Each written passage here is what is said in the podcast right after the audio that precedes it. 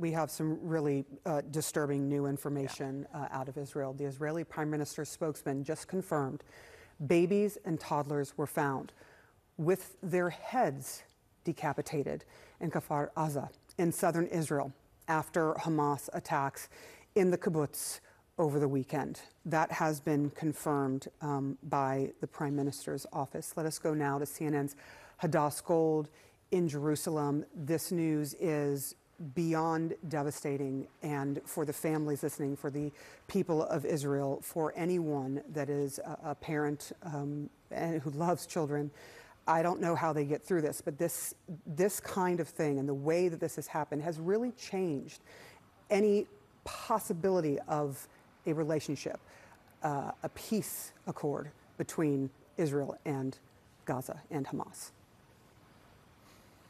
I mean, how can you when you're dealing with people who would do such atrocities to children, to babies, to toddlers? We knew that children and babies and toddlers had been killed. We knew that they had been abducted. We knew that they had seen their parents killed before their eyes and left by themselves in the middle of nowhere or in their houses to be hopefully rescued by a neighbor. But now we're hearing that it's even worse than we could have imagined. Now, we had been hearing reports that this had happened, but now we are getting this confirmed directly from the Israeli Prime Minister's office, that babies and toddlers did have their heads decapitated by these terrorists when they came into Kfar Aza. This is a small kibbutz near the northern part of the Gaza Strip. It's part of that, you know, envelope of communities that sit right on the border right there. The Israeli Prime Minister's office has not given any sort of number on the number of children that this happened to, but I mean, when any Israeli hears about, you know, innocent lives like this being taken in such a brutal fashion,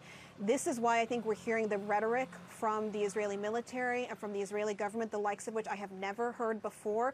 And that's why I think whatever the Israeli military is planning to do in Gaza, it's going to be, again, the likes of which we have never seen before, because Israel, I mean, has never experienced anything like this literally since the days of the Holocaust. And that's why you hear so many people refer to the days of the Holocaust. This is bringing, obviously, a lot of sadness and shock to Israelis, but also a lot of anger. Absolutely. And I just want to let people know what you're looking at. You're looking at video from Tuesday. We've been looking at video from that kibbutz where the Israeli Prime Minister's office now says that they discovered toddlers and babies with their heads decapitated. We also saw there was a crib turned over. Hamas today is denying this. They're saying that there are false media reports and that they strongly dismissed the claims by what they said Western media outlets. This is now coming from the Prime Minister's office. We are looking at body bags there. There were so many people killed in that kibbutz in particular, and this news is absolutely devastating to hear the confirmation of the decapitated children. Do you have any sense of whether or not the families have been told? There are so many people that have died, but there are family members waiting to understand what happened at these kibbutzes.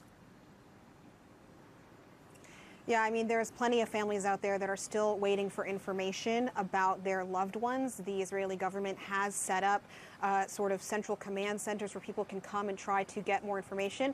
And, you know, the unfortunate reality of what's happening now is they're also being requested to bring DNA samples of their loved ones to hopefully be able to match them with remains or potentially if they were hostages. But there are still people out there who do not know what has happened to their loved ones, do not know if they were killed or if they were taken or what the status of their situation is. Now, back to that Hamas statement, I find it, you know, kind of unbelievable, because they also said they deny that Palestinian freedom fighters were killing children and targeting civilians, when we literally have video of these guys, of these militants, of these terrorists doing that, doing exactly what they say they're not doing to civilians and to children.